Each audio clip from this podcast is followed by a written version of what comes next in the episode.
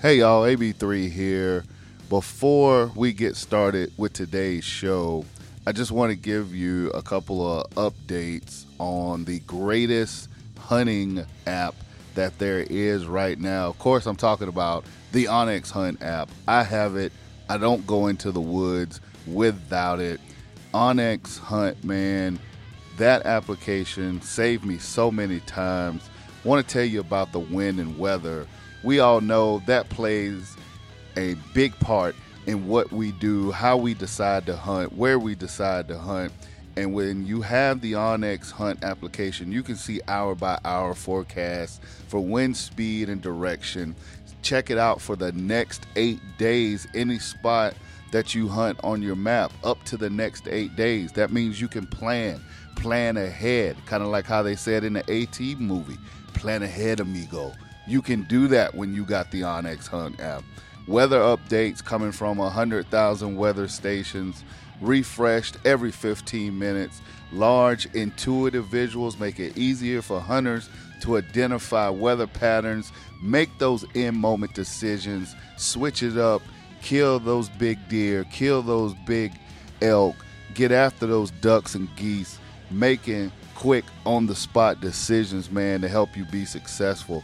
Trim tracks, man. If you got the trim tracks, you can easily get to and from your stand. Sometimes you forget to turn your trim tracker off.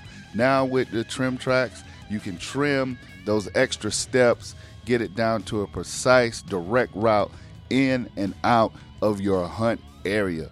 onX Hunt, know where you stand. Make sure if you don't have it for your Android or your iPhone, it is available. You can also use it on your browser. Web maps are available. Whatever you choose to use, just make sure you're using onX Hunt.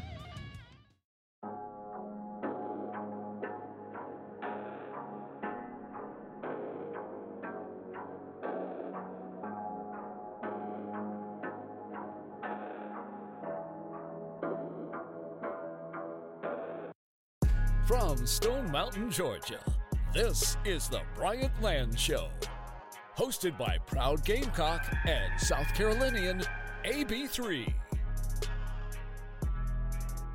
It's Monday, and you know what that means. It's time for another episode of the Bryant Land Show. Thank you for taking the time, making the download, coming through, checking us out. Hope everyone is having a great Monday, getting their Monday started off right. We have a great show for y'all today, and hopefully you are listening to it on our website, bryant land country dot com, where you can listen to our podcasts, watch our videos, listen to past podcasts, buy merch, all of that good stuff. Hopefully you are doing that. If not, wherever you're listening to our podcast, we certainly appreciate it. Want to send a big shout out to the folks over at onX Hunt. Thank you for sponsoring the podcast. And also want to send a shout out to the folks at Irish Setter Boots, keeping us fitted, and Traeger grills. Man, the sun has been out here in Georgia. Temperatures are starting to rise. It's time to break out your grill. So we appreciate the folks at Traeger Grill for outfitting us and getting our grilling on. Couple things I want to hit today before I get into my guest, which is Scott Einsmann from the A T A and Bowhunters United. We had a great conversation. Really enjoyed talking to him. I've been talking to the folks over at the A T A for the last couple of weeks, Archery Trade Association, uh, for those of you that don't know. And uh, hopefully we will get a chance to do some things together here in the near future. Um, but like I said, I really have enjoyed talking to those folks over there. But I'm going to hit you with a couple of things before we get into the interview. So let's get started right now. As a person who has spent majority of their professional career working in media, specifically television, I try to educate folks and try to get you guys to think outside of the box and not fall for the tricks and the pitfalls that we have in the media that we use to grab people's attention. You know, people always want to blame the media and the media and the media. The media is pushing an agenda. The media is doing this. The media is doing that. The big bad media. And here on the Bryantland Show, and just in general, I try to educate you folks uh, so you know what to look out for and kind of not be, you know, influenced or spreading rhetoric uh, when it comes to the media. That being said, I came across an article from Deercast dot com, the folks from Drury Outdoors. Um, I was checking out their website, and I came across an article. The headline of the article says, "Access Denied, Georgia to Ban Bow Hunting." Now, obviously, that is a headline used to do what? Grab you by the neck, bring you in, and read the article. Is Georgia as a state banning bow hunting? No, they're not. You have to go in, read the article to understand what is going on. The headline, like I said, is just used to snatch you up by the neck, bring you in, and hopefully you read the article. But what most people will do is see access denied, Georgia to ban bow hunting, and then be like, oh my God, Georgia's banning bow, bow hunting. What the hell's going on? Well, I'm going to tell you what's going on because I read the article. February ninth, City Council meeting in Columbus, Georgia, the city of Columbus, Georgia, South Georgia area is now being considered for banning bow hunting in the city. So, the city of Columbus is out potentially bringing in an ordinance that would ban bow hunting in city limits. Now, we as bow hunters know that deer populations within city limits are pretty healthy, normally because they aren't hunted or not hunted on a regular basis, and they can pretty much hide in plain sight and be in a place where they are safe, safe from hunters. Now, some people are, you know, for this, and they think that is a good thing. We as hunters, part of what we do is conservation, keeping numbers in check. Um, the article here says that, you know, the amendment, uh, quote, to add a provision limiting bow hunting to properties of at least ten acres in size and for other purposes, end quote. Sounds innocent, but as the discussion continued, bow hunters were accused of potentially killing people's pets, that is the deer, leaving razor blades, broadheads, around the woods along the roadside for kids to hurt themselves and putting their lives of citizens in danger because they because of a stray arrow, possibly ricocheting. This is from that meeting in Columbus, Georgia. Um, the mayor, Skip Henderson, blatantly states that he's against hunting.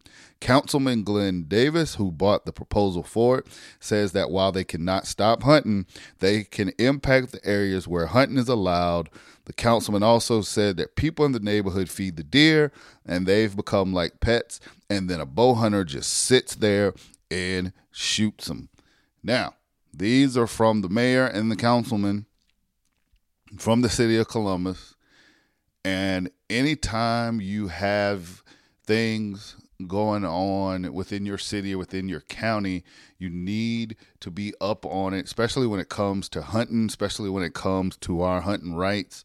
You know, a lot of times people pay attention to, you know, the big elections, you know, the, the presidential election. You pay attention to, you know, your governor election. But the truth be told, as for us, as for hunters and people that want to preserve our sport or our heritage for some way of life, we have to be a part of what happens locally. You have to pay attention to what happens locally. Everything isn't always about the libs and the dims and the and the snowflakes and all that other stuff. Like, you gotta pay attention to what's going on in your own backyard to protect our rights to be able to hunt. Now, like I said, this article came from Deercast, Drury Outdoors. Uh, I would urge folks to check out with your state D N R, uh, any local groups that promote bow hunting. You can definitely get on mailing lists from your D N R that'll keep you updated as to what things are going on in your state. I know uh, here in Georgia, like there's always an issue, I want to say every year, of the G O N magazine, the Georgia Outdoor News magazine, that lets you know where they're coming, upcoming ordinances or laws that may affect hunters in general. But folks, like I've always said, we as a hunting population have to stick together, work together to protect what we love and what we do. Otherwise, folks will come in like this and they will basically be here to pick apart the carcass. Second thing I want to hit you with real quick before we get into our guest today. Turkey season around the corner, spring in the air. Make sure, if you have not already started, to start practicing your turkey calls, especially for newer hunters. I still consider myself a little bit of a newer hunter, especially when it comes to calling turkeys. Yes, I can do it. Yes, I've called in a turkey and killed it, but it still does not hurt to get those calls out and start practicing, especially if turkey hunting is not an obsession of yours and it's not something that you're doing year round. If you're hunting multiple species and you're focused on different seasons, now's the time to break out those turkey calls. Get to practicing. If you're going to bow hunt turkeys, get your turkey target out. Start practicing your shots, your reps, man. Preparation, before you know it, the season will be here. It will be at your doorstep. Third weekend in March, second weekend in March, um, or excuse me, um, third weekend. I want to make sure I got this right here in Georgia. Yes, second weekend in March, youth season, which basically, when you're listening to this podcast, weekend coming up, the weekend after that, full-blown turkey season, folks. So if you have not already started, get those calls out, get to practicing, get your turkey target out, put some shots up. Uh, make sure you got your gun sighted in. If you're going to take your shotgun, twelve gauge, four ten, twenty gauge, whatever it is that you use, make sure that you're out there practicing, getting right, man. It's an exciting time. Spring, winter's pretty much almost behind us in most places, especially here in the South. Spring is upon us and at our almost at our doorsteps. So get yourself ready and go out and get you a turkey. Now that we got all that other stuff out of the way, Scott Einsmann, outdoor writer, bow hunter, fly fisherman, archer. There is a difference. Bow hunter, archer. We talk about that in our conversation, but he's the digital content manager for the Archery Trade Association. Had a great conversation with him, just talking about bow hunting, talking about hunting in general, foods that we like when, or should I say after, you know, hunting them, how to prepare foods, how to prepare your kills. We talk about all of that stuff. We get into it. So without any further ado, I'm going to move out the way. Scott Einsmann from the Archery Trade Association, right here, right now, on the Bryantland Show. Bryantland. Scott, thank you for taking the time to come through and join us on the Bryantland Show. Connecticut, or should I say Richmond, Virginia, via Connecticut. How's it going today in beautiful Richmond? Oh, man, it's great. Thanks for having me. Yeah, it's a beautiful sunny day. Looking forward to shooting my bow later. And, and spring turkey season is right around the corner.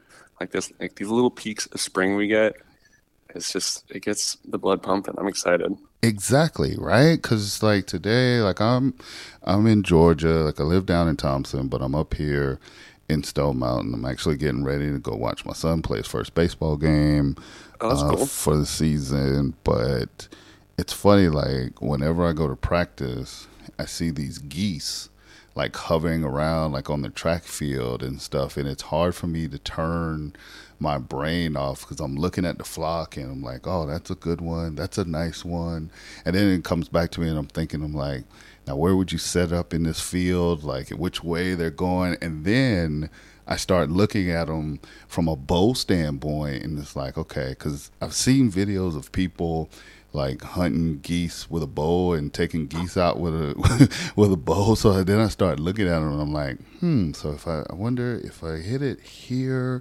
would that be a good shot from this angle? How close could I? It's amazing. Like, I'm supposed to be at practice watching and, you know, enjoying that, but it's hard to turn that part of my brain off. Oh man, yeah. It it never gets shut off. Like if I drive somewhere with my wife, I'm like, you know, pointing deer out as we're, we're going by, and like, you know, you see like a nice field, I'm like, man, I'd love to hunt back in there. That'd be cool. It's like, how do you get in? Like, is there yeah. a good entrance point? Like, do you come out the same way? Is there a better exit point? Oh, yeah. It, yeah. It's totally yeah. bananas. Now, it's a sickness. As the digital manager for the Archery Trade Association, you have to exclusively bow hunt only, right? Like, I mean, I is that a, it's got to be a requirement. it's, it's definitely not a requirement, but um, archery is definitely my passion, and yeah. bow hunting is an extension of that. But I hunt, you know, squirrels with twenty-two, hunt birds with a shotgun, hunt deer at least once a year with a, with a gun. So there you go. I'm open to all possibilities. Well, it's funny because I joined um, a hunt club this year, and I was talking to one of the members, and, you know, we were just having a conversation, talking about the club or whatever. And I'm like, um, it's like, do you bow or gun? It was like bow during bow season and then gun during gun season. I was like, oh, wow. It's like, okay. He was like, what about you? I said, I bow hunt from beginning to end, from tip to tail. Like, uh, mm-hmm. I've never, in the short time that I've been hunting, because I've only been hunting for about five or six years now, um, you know, I've never shot a deer with a rifle or any kind of firearm, as a matter of fact. Um, only thing I've shot with a firearm is just, uh, you know, ducks, geese, um, and then, you know, like the occasional turkey or whatever. But everything else, you know, I like to try to bow hunt. He was like, man, he's like, you good. He was like, because as soon as that calendar turns for gun season, he was like, I am pulling out my rifle and I am making up for lost time. And I was just like, hey, man, you know, whatever floats your boat. But I've said this on numerous occasions, and people that listen to my podcast probably get tired of hearing me say this, but there's nothing like having a deer standing fifteen to twenty yards away from you. You can see its breath. You can see, you'll see its breath depending on, you know, the weather. You can hear them like crunching on, you know, corn or whatever it's eating. Yes. And to be that close is just the ultimate. Like, there's nothing like it. Yeah. And I think some of my, my favorite times are when you have, you know, deer in front of you, like you want to shoot, but you're just waiting for the perfect angle. Right. You know, it's facing you. You're waiting for that front shoulder to come forward. You know, you need it to turn a little bit. It's behind a tree. Those like tense moments where you're like trying not to get busted, trying to make the shot opportunity happen. Those are like some of my favorites. And then they, they, it seems like it takes forever. Like, I got into yeah. filming hunt. Um, this year, finally, like I've dabbled in it before. Like, I break my camera every now and then and stuff. And then, like, when my son would come with me, you know, he would run camera. Um, but this season, I committed to bringing my camera setup to every hunt, and I was very happy that I was able to get two shots and a very prolific uh, miss. Like, I hit a branch and sawed it in half. You can see the arrow split. Like, the whole, like, it, it's crazy. That's awesome. Um, like, so I was, I was actually kind of proud of myself about that, because my goal, my goal was, to get at least four kills on camera, and I got two kills and a, and like I said, a, a very prolific miss. So I was, I was happy with that. But my point being, um, going out and, you know, filming and being able to look back at like what you're doing and looking at your mistakes and stuff has been invaluable. But to your point, when you're sitting there and you're looking and you're waiting for it to turn and you're waiting for it to take that step, in real time, it seems like it takes twenty or thirty minutes. When I go back and look at it on video, it's like a nine minute clip. It's like, and you're like, that's it? Because it seemed like it took like a half an hour for it to happen. Yeah, for sure. You know, do... I mean, oh, no, I'm sorry. Go ahead. No, I was going to say, now, did you find that having that video help you with uh, tracking the deer later, like calling a shot and all that? Oh, yeah, definitely. Definitely. Like, yeah. the first the first one I shot... Um, I thought it was just like a great shot, like, and then I went back and I looked at it, and it was like, uh, it was long, and then definitely like tip of the spine, so it was higher than I wanted it to be. Um, it was effective, but um, you know, it wasn't that perfect like center shot like I wanted. Um, and then the second one, actually, between looking at it on video and examining the arrow, actually helped me recover that deer because it was lower than I thought it was. And then when I looked at the arrow and saw, you know, it's basically all gut matter, I just let it go, waited overnight, called a, a, a guy that had a tracking dog, and we found the deer. Like, and only thing I could keep thinking was that if I would have been impatient and tried to track that deer in the evening, I would have either A, pushed her, or B, I would have never found her, because she was in like some of the thickest stuff that you that she could find to bed down in. So definitely the video and knowing, you know, how to read an arrow uh, definitely helped with that. Yeah, for sure. And do you do much filming yourself, or because I find that also when you commit to shooting on camera, it's kind of like you you basically got to shoot the deer twice. Like, you got to get it in the right frame, yeah, and then you got to execute a great shot. Like, do you do you do a lot of filming, or what? Like, what's some of your filming adventures? I mean, I have uh, tried many times to get, you know, hunts on film, and yeah, pack cameras all over public land around here. When it comes down to it, I like, you know, I love, you know, filmmaking, I love shooting videos, but when I'm by myself, I'm like, I'd rather shoot this deer than get it on film. I just, I just want to do it and get it over yeah. with. Yeah. Yeah. Like, exactly. Yeah. Exactly. No, I... And I've, I've missed opportunities because I was like messing with the camera, and then like, you know, it, it's pretty thick in a lot of the areas I hunt. Deer pops up for ten seconds and it's back, you know, it disappears again. Right. So, yeah. Yeah. It, I, I have a love hate with filming. It's funny you say that, because uh, I was just talking about this the other day. The first uh, time I killed a turkey, I killed with a bow. And everybody, usually when I say that, everybody's like, oh, wow. And I'm just like, yeah, calm down. It's been all downhill since. Um, but, I can relate to that, yeah. But the very first time I killed a turkey, it was a bow, and then I was uh, I had my camera with me, and you know, I'm following the turkey, and it was actually it was like four of them, four mature long long beards. They were uh, Miriams in Nebraska, oh, and wow. I had them, you know, all on camera, and I finally I picked out one I was going to shoot. Then I get to the corner of my blind, and it's completely out of, you know, like out of frame. Like, all you see is like the black side of the blind. And at one point it finally goes off in my head. It's like, okay, well, you got to shoot this thing if you're going to kill it, because otherwise it's just going to keep going. So it stopped. I draw back, shoot it. You can hear like the arrow smack it and everything. Um, you know, even though uh, you can't see it, you can hear it. And then he wobbles off.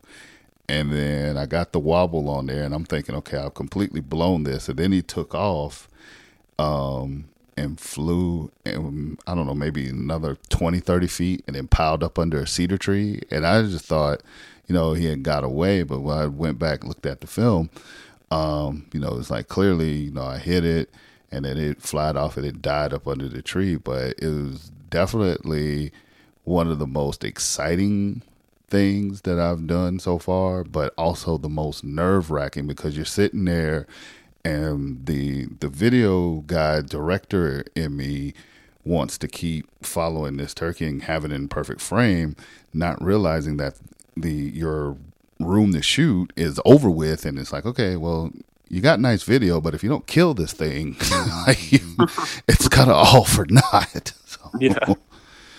Oh, yeah, that that that was actually that was that was pretty amazing. I look back at that video and I'm just like, oh man. So, growing up in Connecticut, yeah. Did you get to hunt in Connecticut? Like, did you learn yeah. like everything? Like, who got you started? And like, what what was that aha moment for you? Like, okay, I'm hooked on this, and this is something that I'm gonna do. You know, it, yeah, it's it's a story with like with a lot of turns because. So my dad, he he's a gun hunter, and he's the type of gun hunter. He's like one of those that's like gun season's here uh, in Connecticut. It's like a one week shotgun season. Mm-hmm. Hunts for that season, doesn't see a deer, and that's it type of guy. But gotcha. That little bit of exposure was just like enough for me to like, you know, light that fire in me. And he doesn't bow hunt. My mom obviously doesn't bow hunt, you know, she, she's not from America. So okay, that's, that's not something that she was like brought up around. She gotcha. Doesn't exactly support my bow hunting, but, uh, and so, yeah, so th- just a little bit of that. I always had an interest in archery. Mm-hmm. And so, um, I started like making bows by myself, you know, like, watching D V Ds. We didn't have YouTube back then, right? So right, kids these days don't know how good they have it. But yeah, so I started making like bows in my garage. I took my like bow hunter safety course with like a bow I made, and like got some like funny looks, you know, showing up with like this homemade hickory bow and wood arrows. um and before that hunting season, I ended up buying a, you know, like a fiberglass and wood recurve bow, mm-hmm. some Mark Howitt Hunter, and I got some carbon arrows, and, you know, just went out in public land by myself. You know, I'm sixteen years old, and tried to figure it out. Busted I don't know how many deer, not knowing what I was doing. Uh, yeah, saw, you know, saw a deer, but never had like a shot.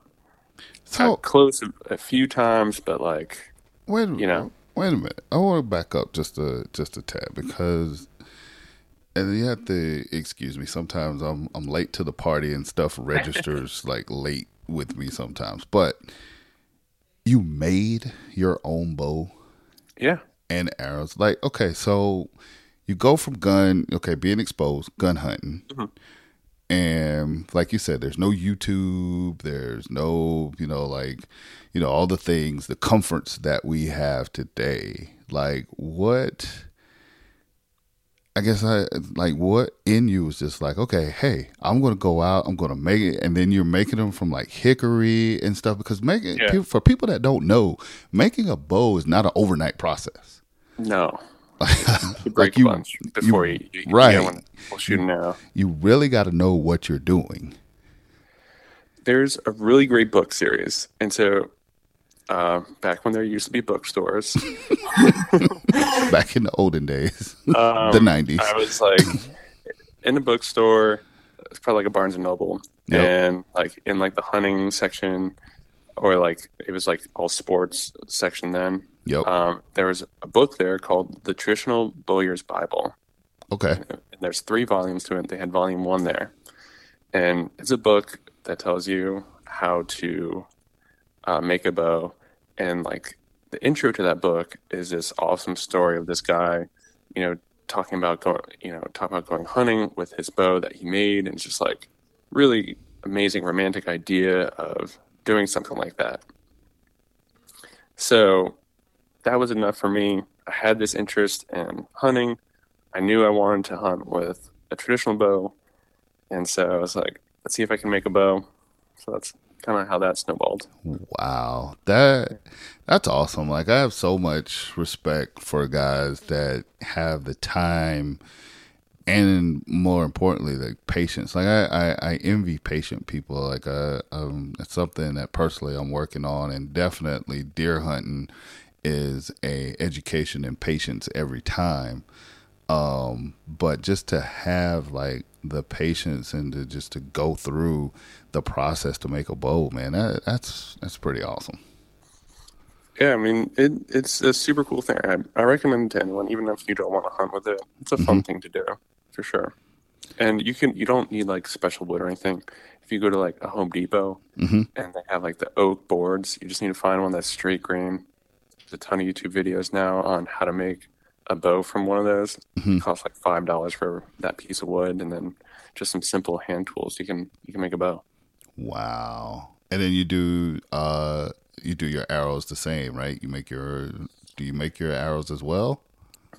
Um, yeah, I do. But for for arrows, I would recommend, if you're going to get wood arrows, get like good wood wood arrow shafts from, you know, like a traditional archery supplier. Mm-hmm. Mm-hmm. Don't just buy dowels, because they have to spine them out. You know, they need to be consistent for them to, to do anything that you want. Gotcha. Gotcha. It, it's funny because I remember we, we talked before, and forgive me, I know I'm all over the place. That's one of the things that we kind of do around here. We kind of just jump around from different places. um, When we talked before, I asked the question, archer or bow hunter? Yes.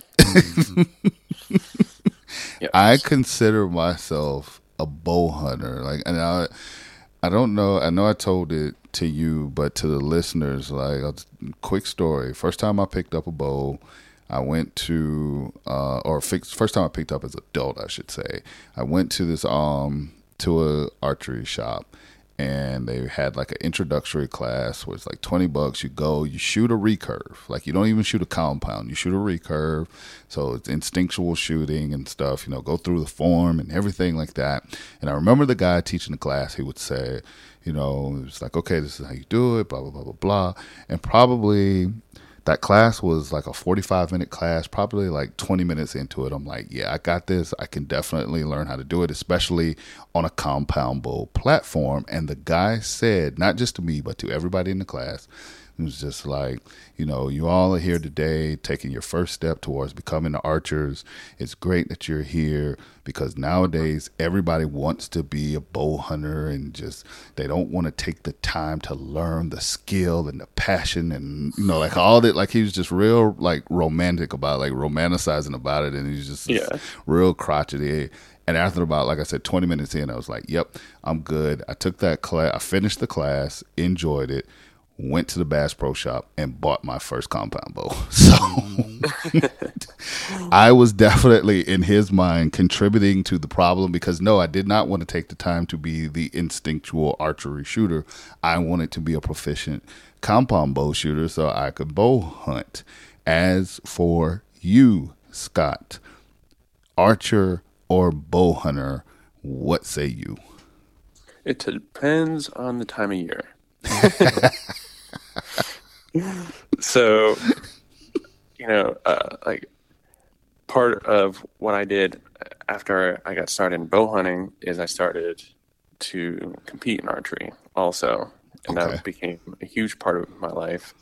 And, you know, I went to college to be on uh, the James Madison University archery team. Oh, that was a huge nice. part of something that I did. Um, you know, I had that. Those Olympic ambitions throughout college, and then, you know, after college I continued competing, and I still compete in archery today. So, like, in the summertime, uh, I'm usually shooting my competition bow, mm-hmm. and, you know, my hunting bow doesn't get that much attention. But around August, you know, I switch over, start getting everything ready for hunting season. And mm-hmm. then, sorry. Oh, that's not. And then once hunting season's here, um, I'm one hundred percent a bow hunter and don't even look at my competition bow. So it kind of depends. That's fair. That's fair. You do you yeah. you kind of go back and back and forth between, and you know, just the competition. I think what people don't understand, um, competition shooting, even three D shooting, mm-hmm. whole different skill set than bow hunting. Oh, like, absolutely, yeah. Like, just the. The amount of like the skill that goes into like, and then you got all kind of things, um, you know, that you have to, you know, compensate for, you know, when you're bow hunting that, you know, if you're just shooting a target, a still target, that's not going to move on you. That's not going to turn. It's not going to jump the string. Like it's just, just completely, completely different. Would you say one is easier to transfer into the, to, Uh, translate into the other, or vice versa? Like, is it easier to go from like competition archery to bow hunting, or bow hunting to competition archery? Like, what do you do? You find a difficulty in making like weaving between the two? Uh, I think that shooting competitions will definitely help your shooting and art, you know, for bow hunting, mm-hmm. because you're working on your form. You know, that's the biggest thing is. You're, you're being an accurate archer. And if you're shooting three D competitions, you're judging distance a lot. Mm-hmm. You're still mm-hmm. aiming at a spot that you can't see. There's no, and most three D tournaments, there's no orange dot or anything on the three D target. You still right. have to figure that out. The, the big thing, and there is pressure involved in competitive archery, and you have to learn how to manage that. Right. However, it is nothing like shooting at a live animal. If, you know, I felt those kind of nerves when I was shooting at a target, I don't know if competitive archery would be that much fun to do that over and over and over again, because right. I might have a heart attack. Right. So, but it, it does help, you know. So, yeah, I would say if you're a competitive archer and you want to get started in bow hunting, mm-hmm. you might have an easier time than, like, a bow hunter who's just, like, maybe has only shot like twenty yards, and then you want to go and try and shoot, you know, fifty meter compound outdoor competition. Mm-hmm. You might want to take a few archery lessons and make sure you have the right gear and all that before you did that. Right. Right. That, and then, you know, it's cause, cause it's like you say, you know, if you shoot longer shots, then the chip shots are, are easier in theory, but like you said, yeah, when I mean, you, you when you add that pressure, yeah, yes, it, it, it's not, you know, it's still, you know, you still got that, you know, coming down on that animal and stuff, and it's just like, all right, we're here at this moment and trying to make a great shot or trying to make at least a good shot. So yeah, in bow hunting, you need to be able to make these like really important decisions really quickly on the fly while you have all this adrenaline going through your veins. Mm-hmm, so mm-hmm. like, that's like something that you really don't get in archery, because, you know, even if you have one minute to shoot one arrow in a competition, that's a lot longer than, you know, you have to make a shot on an animal most of the time. So. Wow. I did not realize that there, like there was a clock on. So you get like one minute yeah. to, for it that that on, individual target? The, it depends on the tournament format. You know, like, uh, so like an indoor tournament that's twenty yards. You know, you have, you're shooting three arrows at a time. So you have, yeah, about three minutes to, to shoot those three arrows. So. Gotcha. Gotcha. Wow. Yeah. It's funny time. I, I keep it's saying, say it again. It's all the time in the world. I, I keep saying that I want to do like three D, like I, I should. It's fun. Like competition three D. Like I, I tell you what I enjoy, and you live in a great part of the country for it, because a lot of the major three D tournaments are right around you. Right, and is the weather's usually nice, so it's easy to get out and. And be, you know, be outdoors and stuff. So, and I've seen, you know, a few of the three D tournaments, and they do look fun. And I keep saying, you know, I'm going to find the time to try to do one. But I tell you what I do miss and what I enjoyed, what I really enjoyed, and I wish there was a place down here that had it. Techno Hunt. Oh, oh yeah.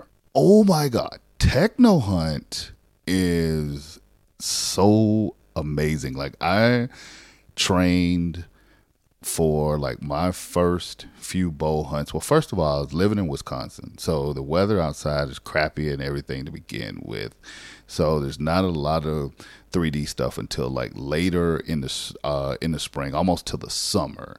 And usually by that time I was already gone. Like, I'd come back down to Georgia, but like in the dead of winter, like being able to do the Techno Hunt thing, where basically, like, if you ever wonder what happened to those old laser discs, uh, laser disc, Jesus Christ, laser disc, oh my God, laser disc back in the day. Like, if you want to know what happened to those, just go to your local archery shop that has Techno Hunt, and there they are, because they're basically those big old laser disc, and they put them in the machine, and they're basically different hunting scenes. And your goal as a bow hunter, usually from twenty yards away, is to make these shots on these animals. And it is a great tool to help you get ready for the season, because the animals are not always twenty yards broadside. Like, they turn, they move, you got to wait for them to stop. Like, and then there's all different kind of animals. I absolutely love the Techno Hunt. Me too. So one of my local archery shops, Shooter's Archery, um, they have one of the newer systems that runs off of like a laptop, and you can you don't have to use special points on it. You can, because it projects it onto an actual target. So, you know, not, no more like that screen and the blunt tips. Right. Yep. Use your field, use your field points, so you don't have to change anything.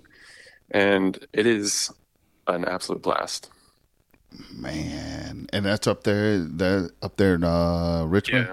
Yeah, yeah, they're in uh, Beaver Dam, Virginia. Man, that that might be a, a summer road trip right there. Just yeah, to, just to go check that out, because, like I said, it, to me, it's just one of the the better tools, like one to prepare for a hunt, and even not so much preparing for a hunt, just like plain old fun. Like, you just get out and enjoy shooting your bow and just enjoy, you know, being outside, or enjoy uh, shooting, you know, in general. It's just a great way to, to enjoy it. So, because I think a lot of times too, people get away from, you know, just the enjoyment of shooting a bow. Like, shooting a bow to me is relaxing. And it's yes. not always necessarily about, you know, preparing for deer season or preparing for turkey season or whatever, you know, going hog hunting or whatever. You know, sometimes you just want to go out and put up like, you know, thirty, forty arrows just because you enjoy shooting. Yeah, absolutely. I have bows that, you know, I don't hunt with. I don't shoot competitions with. They're just fun bows to shoot. Mm-hmm. Yeah, just for that reason. Just because archery is fun. Man. So, if you were talking to someone and they had absolutely no idea, it's like, okay, you know what, Scott, I see this archery thing, I see, you know, shooting bows and stuff, and it looks like it's fun. What would you tell a first-time archer, first-time bow hunter, like how to get started, what to do, like well, what are the simple steps into getting started? First thing I would do is find an archery shop near you that does archery lessons and has rental equipment. That mm. way mm-hmm. you can sign up for like a thirty minute archery lesson. You don't have to buy any equipment. Your only investment into the sport so far is whatever they charge for that, you know, that thirty minute lesson. And usually it's not a ton of money. Mm-hmm, mm-hmm. And then you can try the sport. You'll learn the basics, see if you like it. Then you're building a relationship with that archery shop, who is really going to be like your base of operations as you're getting started. Because, you know, there's a lot of people make the mistake of they buy a bow online, like everything else in, you know, in the world. Right. But it's really not that simple with archery. There's like, there's so many options and everything has to be so customized to you as an individual that you really need the help of like a brick and mortar store to help you get started, make sure you're getting all the right stuff. Right. You know, even if like the bow at the mom and pop shop is priced higher than a bow that you saw online, you're going to end up saving money by not buying a bunch of the wrong stuff and getting started the wrong way. Very accurate. Very accurate. Like I, I, I found that out the hard way. Let's just say, like, and, and yeah. nothing, nothing, uh, nothing against the big box stores. You know, they got me set up, and you know, they got me, you know, started, and I got started shooting and everything. But then when I went to my first mom and pop bow shop and I took my bow and they just kind of looked at it and it was like, well, did you think about this? And have you had it paper tuned? Or, you know, what about a drop away rest as opposed to, you know, a whisker biscuit or whatever, especially if you're thinking about hunting with it, like just things that right. you don't normally think about, or, you know, you might not have that attention to that detail that a big box place, you know, like a specialized mom and pop archery shop will usually have you covered on that front. Right. Yeah. And the people who run those shops, you know, they're, they're doing it because they're passionate about the sport. So they usually know what they're talking about. Now, you going back to your job, like you said, digital manager for the Archery Trade Association, of course, Archery Trade Association, everything archery, uh, does great work for, you know, getting people out into archery, does great things as far as like keeping bow hunters and stuff informed. But you also work on another project that is really great for bow hunters, Bowhunters United. What? Absolutely. I'm just going to fall back, move out of the way, because I, I know you're probably sitting over there like, God, this guy's wordy. Is he going to just get to the question? But Bowhunters United, what's it all about? Why is it so awesome? All right. So, I mean, this is something that, you know, the Archery Trade Association has had been thinking about for a long time. And it really came about because there was a need for a national organization for bow hunters. Mm-hmm. There's a lot of great conservation organizations out there, but we wanted to make one that kind of like brought all bow hunters together, hence the name Bowhunters United, mm-hmm. and really created a better future for current and future bow hunters. And so doing a lot of grassroots recruitment efforts and grassroots projects that are going to make bow hunting better for the long term. And see, the key word to me when I, when I listen to you talk about that is bringing all bow hunters together. Yes. All. So not just you need to look a certain way, or you need to Absolutely. Have this type of bow, or you can only shoot, you know, this way or hunt that way. Like, it's Bow Hunters United. Everybody, black, brown, female, Asian, disabled, like everyone.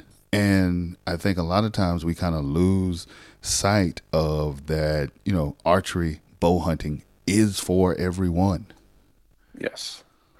It is for everyone, and it's also, we get very clicky in bow hunting. You have the public land guys, you got your private land guys, you have, yes. you know, we're a true, I'm a true bow hunter because I shoot a compound bow. You're not a bow hunter because you shoot a crossbow. If we just like set all that aside, right. you know, we can get back to fighting with each other on Facebook in a little bit. We just like set all that aside, and we think about what really matters. Yep. We can do a lot of good.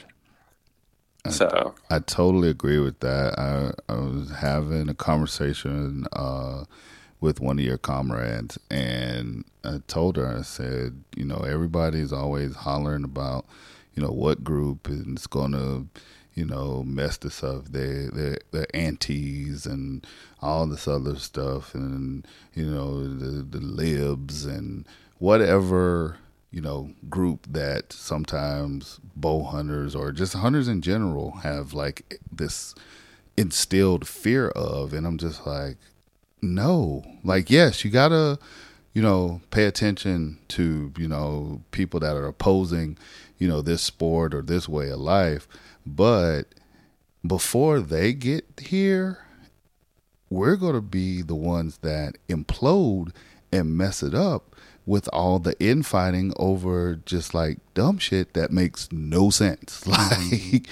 We could do more by being on the same page for the sport and the way of life that we love than doing a whole bunch of infighting and stuff. Like, the by the time all these other groups, you know, the the PETA people and, you know, all those folks get here, they're basically, think of it as like hyenas or coyotes. By the time they get here, they're just picking off the carcass, because we would be then rotted to death and make it, you know what I'm saying, and implode.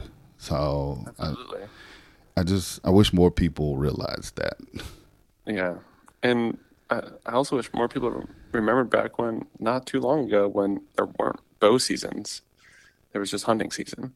Right. As bow hunter numbers grew, we got to have our own seasons, and then we got to have seasons that in a lot of states are, you know, at a better time of year for hunting than gun seasons, and longer. So big it, picture. It's longer, and we get, it's longer. We get started earlier, or at least you have the option to get started earlier. You know, people that live in South Carolina or even here in Georgia, you know, like I got buddies in South Carolina, they can start at the end of August, but they don't want to because of all the snakes and stuff. But you have that option. For sure. So just, you know, being able to have those options, and like I said, I just think we can we can do more together than we can, you know, infighting amongst each other. But I'm gonna get off my soapbox about that. Yeah. So, what is next for Scott? I mean, I know you got we got turkey season coming up. Are you going to be dedicated to killing a turkey bow only the entire year? Will you pick up a shotgun, four ten, twelve gauge? What what what what what are you into? Man, that's a good question, and I haven't have not decided yet. So last year was the first year that I did not hunt with a bow during turkey season. I only hunted with a shotgun, um, and I had a good time, but I was really missing my bow, um, just because, like, last year I was on a new property. I wanted to be really mobile. I didn't want to worry about blinds or decoys or anything like that. Yep, yep. But now that I know this place, I do have a few spots that would be really good to just set up and sit quietly and wait. Mm-hmm. So I might set up a blind there, bring a bow with me. Uh, so yeah, T B D. What about you? Awesome. Now my my plan is to get one with a shotgun first, because mm-hmm. I didn't kill one last year. Um, I was supposed to go hunt in Texas, but then all the COVID stuff happened. Gotcha. Um, so I, I hunted here in Georgia, but I, like I said, I did not get one. And, you know, I was talking to someone a few weeks ago. Um, matter of fact, I think it was Scott Ellis. I was talking to him, um, you know, big time turkey hunter and turkey calling champion and stuff. And I, I was telling him, and of course he agreed. Like, I heard somebody say it, and the more I think about it, it's true. It's like turkeys were created to be shot in the face with a shotgun. Heard that from a lot of people. and, and at first I was kind of like, mm, I don't know about that, especially as a person that's killed their first turkey with a bow. It's like, I've killed a turkey with a bow. I've done something that most people do not do in a lifetime, at least when they're first starting out. So it's like, you know, I've I've done something to be proud of. Then I shot one with a shotgun, and I was just like, man, that is pretty awesome. Yeah. So, so I think I want to try to get one under my belt, and then the the other prevailing prevailing reason, I miss turkey meat, because wild turkey meat, oh man, like the things that you can do with wild turkey meat, brother, it ah, oh, it, it's delicious. So I want to get one in the bag in the freezer, so I can get it to the grill. And then that'll take some of the pressure off. And then I can kind of, you know, take my time and ease my way into trying to kill one with a bow again. You're talking my language when you're talking about turkey meat. Absolutely. Wild turkey meat, man. Like the first time I had a wild turkey breast, like I did, I took the whole breast. I breasted out the bird, took the whole breast, and in you know injected with Cajun butter for the inside, and seasoned it on the outside, and let it sit overnight, and then put it on the smoker. And when we took that thing off and sliced it, man, when I tell you that Cajun butter was just running right down the lines. Oh, God. Oh man, it it was it was a shame that that was all I had, and like you know, like that breast, that was all that we had. So I was just like, okay, I got to get another turkey. I got to figure out how to do this thing whole, so I can have like the whole turkey. And oh, and then the other, the other side of the breast, like I chopped up and I made like turkey nuggets, and those things were just oh. So yeah, I gotta get, I, I gotta get a. We can kill three in Georgia, so I need to get at least two, so yeah. I, I can you know have have some one to put on the smoker, and then hopefully do one whole for Thanksgiving. Now, I, now here's one for you. Are you a fall turkey hunter? Do you guys have a fall season in Virginia? We do, but man, I, I rarely see them in the fall. It's crazy because I hear them more in the fall than I do in the spring. It's funny how that works. But I yeah, I always hear them in the deer stand. We don't have a, a fall season here in Georgia. Uh, but I hear them more definitely in the fall, gobbling and putting and all kind of stuff. And it's just like, where y'all come April? Like, they just get quiet and stay quiet, it seems like. Or maybe I'm just maybe I'm just hunting in the wrong spot. So I don't know. There's always that. Uh, man, you're talking about Cajun butter and turkey breast. That's me hungry. Like that podcast you did with uh, Rue.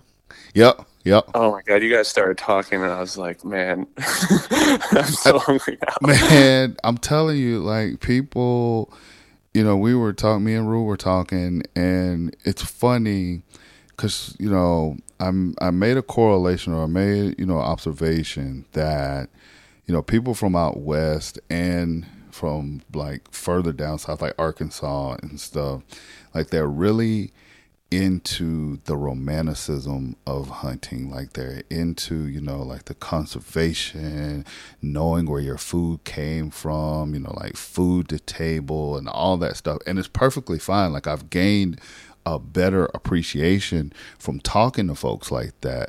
But like for me and like my buddies like here, we're like, we want to kill deer because it tastes good. We want to kill turkeys because they taste good. We want to kill wild hogs because they taste good, and because, you know, it's fun and stuff like. And it's just funny, those two, just those two thought processes um, and how they're different. But at the end of the day, we still enjoying the same sport. But yeah, I yeah. I love the food aspect part of it, and the things that you can do with it, and learning how to do different things with it. Because I'm just an old, you know, uh, an old dirt road country griller. You know, just throw it on the grill, flip it over a couple times, you know, and then call it good. But you know, starting to marinate and do different things, and smoking meats and deer and stuff. Oh yeah. Man. I, yeah. I get excited thinking about that stuff, Scott, I tell you. Yeah, my, I mean, one of my other hobbies is cooking, so I love it. Oh, there you go. Right up your alley. Yeah. And it's fun to share wild game. Is, you know, back before COVID, we used to have wild game dinners and have people over. And mm-hmm. Like, mm-hmm. whenever we'd have people over, I always have to cook, like, something wild game, so you can just expose people to it, you know, get them interested in it. You have stories that go along with that. You know, you're building a connection within the meal. Yep. It's the same thing. Like, I like cooking a lot of food that has like a little bit of history behind it. Like, you know, dishes that have been around for a while, or uh, I, I have a garden. So like I grow a lot of like heirlooms that have like cool backstories to them. So it's all just like, it all comes together and makes like a really fun meal. Right, right. And like I said, just to have that appreciation, knowing where your stuff comes from, knowing that you growed, that, you know, you've been part of the growing process from tip to tail. I mean, it just makes it makes it even better. But yeah, I, I miss those days of being able, like I had like take some goose breast and, you know, put that out there on the grill, maybe have mix in one, one of my favorite games to play is the uh, deer or beef, and take deer burgers and make deer burgers and then, you know, grill beef burgers and then put them all together in the same thing. And it's just like, let people grab them. And it's like, oh, wow, that's good. It's like, yeah, that's a deer. Um, so, so, some people don't find that as funny as I do, but it's just like, I've ex- you just, you've opened up someone to something different now. So, yeah. Yeah. I mean, like last year, my friend had a Super Bowl party and I brought uh, a whole, you know, front shoulder of a deer that I had slow cooked. Uh, I did it like barbacoa mm. to make like to make tacos out of, and mm. you know, brought a slow cooker over there. Mm-hmm. People were eating. They're like, "Wow, this is amazing!" I was like, "Oh yeah, that's a that's a deer shoulder." Right? It's that that after the fact exposure is just like what? And then I have friend, then I then I got friends that are just like don't try to slide me anything like this, you know, I'm watching you, and I'm just like, hey, if. You know, if it's not your bag, I'm not going to force you. You know, I don't need you wasting my good deer food by up chucking it back up because you don't like it or whatever the case is. It's like I'd rather give it to somebody that that I know is going to eat it, or hell, I'm I'm definitely going to eat it myself. So there's no need to to waste it on on you if you're not going to eat it. So did I hear you tried raccoon? Oh, Scott. Yes, finally, it, it's one of those things. And actually, the people that listen to my podcast is probably tired of hearing me talk about it because it's been a two-year thing. Ever since I've started this podcast, I've had people on that have tried to tell me that deer, I'm sorry, that raccoon is just like pork. And I'm like, mm, I don't know about that because all I see is Trash Panda and yeah. the black eyes. But finally, when I was in Arkansas on a snow goose hunt, and Jonathan, I don't know if you follow Black Duck Revival, but it's a great follow. Uh, Jonathan that runs that place down there, uh, he's a great cook. He he's posting stuff on Instagram all the time of like stuff that he does. I mean, like he really does some high-end chef stuff with wild game meat. Um, all the stuff that he kills, catches, traps, whatever. He's right down there in those swamps of Arkansas. So anyway, he made a raccoon uh, that he trapped. Um, and I think he braised it, um, put all these different kind of spices and African spices and stuff in it.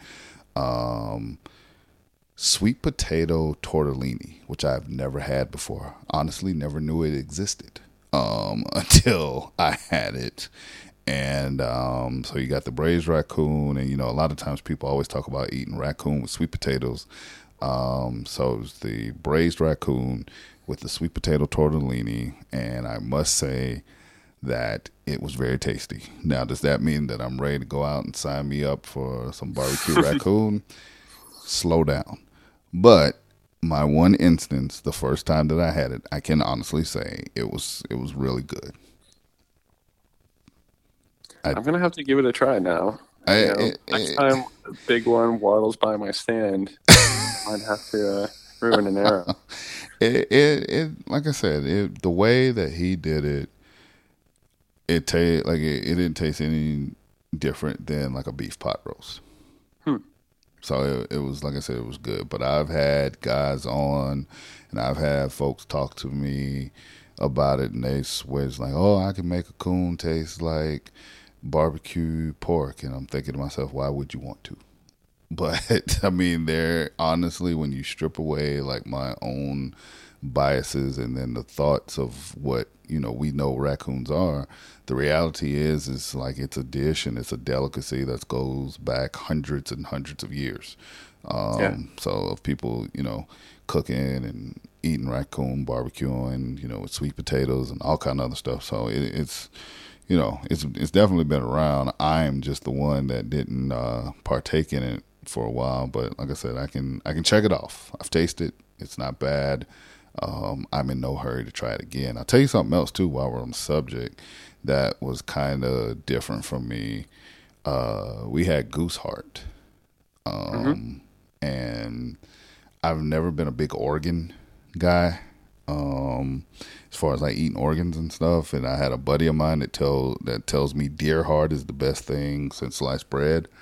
Um, but so I had goose heart, and it was just real gummy, and I wasn't overly fond about it. But that was that was you know I could check that one off. So, because like I've said on before on numerous occasions, when it comes to trying new food, if I got to pay for it, I'm definitely not into experimenting. But this was this was given to me at, at, on, on a complimentary basis. So I was like, all right, then I'll, I'll try your your your raccoon and your goose. So. Or your goose heart. I, I've cooked geese yeah. all the time, but yeah, your raccoon and your goose heart. I'll, I'll try it. So yeah. Yeah. What's the, I guess in the, in that same vein, what is the most exotic or out of the box wild game thing that you've had? Uh, well, I guess along the lines of like organ meat, like for, for me, like liver is something that I'm not like a huge fan of, mm-hmm. but I'm always trying to figure out ways of cooking it in, in a way that I will enjoy it. Um, so I was watching a show where like people are trying out to be like, you know, an Iron Chef. Mm-hmm, mm-hmm. It was like on the Food Network, and um, Stephanie Izarn was the chef's name, and she makes a chicken liver ice cream. I was like, what? People were going nuts over it. I was like, okay, this is interesting. So I was like, I'm going to try to do this with deer liver. So my wife has a friend of hers over for dinner. I'm, you know, making like all these courses, and for dessert, I have a deer liver ice cream that I've made, and it did not taste bad. It was wow. interesting. It was like very earthy, kind of nutty, but the aftertaste, irony liver that lets you know that yeah, you're eating liver. In an ice cream. In an ice cream, yeah. Wow. Okay. I think you, you've definitely, A, got my coon story beat. Um, B, wow. Wow. Deer, liver, ice cream. Yeah. Wow. Probably wouldn't make it again, but not that bad. So far, my favorite way to do liver is to put into sausage. Yeah. Yeah, I could see now that that's a little bit more. That's a little bit more down the line. Uh, so, did you put this ice cream in a cone or like? No, just so I served it in a bowl, and then um, I served it with like a topping of lingonberries. And so, like a lingonberry is like a very traditional like European thing to put with venison. Okay, it's kind of like a, you know, very tart, kind of like a cranberry sauce. Uh, feel to it. So kind of paired pretty well with that. Wow. Man, we, you learn something new every day. That's all. So you learn something I, new every I look day. To next deer season when uh, I hear that you've made deer liver ice cream. Yeah. I, I, I don't know about that one, Scott. Maybe, uh, I don't know. Maybe, maybe, maybe build if, a bow first, and then yeah, I need it. Yeah, I'll, yeah. There are a lot of other things that would happen before that, but you, you might could sneak that past me. Um, I tell you what, if I if I make it up to Virginia this summer to come try the uh, the modified techno hunt that you guys got up there, yeah. then you know I don't know. Maybe we can sit outside and have just a little pinch of deer liver ice cream, and just make sure you got a trash bag nearby.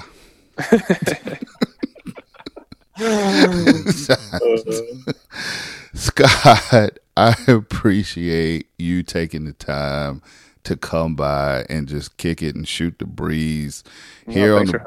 on the Bryantland Show. But man, before you get out of here, let folks know where they can find you. Where can they find your deer liver ice cream recipe if they so choose? I did post it on the Bowhunting three sixty Instagram story. I might have, you know, saved it as a highlight. I'll have to go check, but it's been it's been a few years. And where where can they find you and follow you? Uh, so if you're, you know, below the age of forty, you're probably on Instagram. So Uh, here we go. Uh, Scott Einsmann, all one word, was my personal, and then my work accounts are Bowhunting three sixty, Archery three sixty, Bowhunters United official, and Archery Trade with the the line after for the Archery Trade Association. Nice. Scott Einsmann, thank you for joining us. Thank you for introducing us to deer liver ice cream. My pleasure. Forget the other fifty-four minutes worth of stuff that we've talked about. Your legacy now is officially deer liver ice cream. Brightland. Deer liver ice cream, kids. That's what we're going to take away from almost fifty-five minutes of conversation, ups and downs, ebbs and flows. I made a uh, a verbal misspeak, if you will. Uh, apologize for that.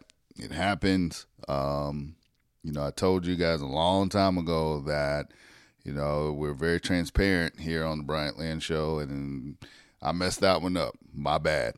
But I think deer liver ice cream overrides all of that.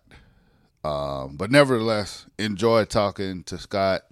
Hopefully, uh, if you get a chance, go out, get you some deer liver ice cream if that's your thing, if that's what you want to do. Uh, you go for it. But like I said, really enjoyed talking to him. We had a great conversation. So hopefully you guys enjoyed that as well. As for me, I'm going to move along, finish getting my week going here. Like I said, it's Monday. Hope you guys have a great week.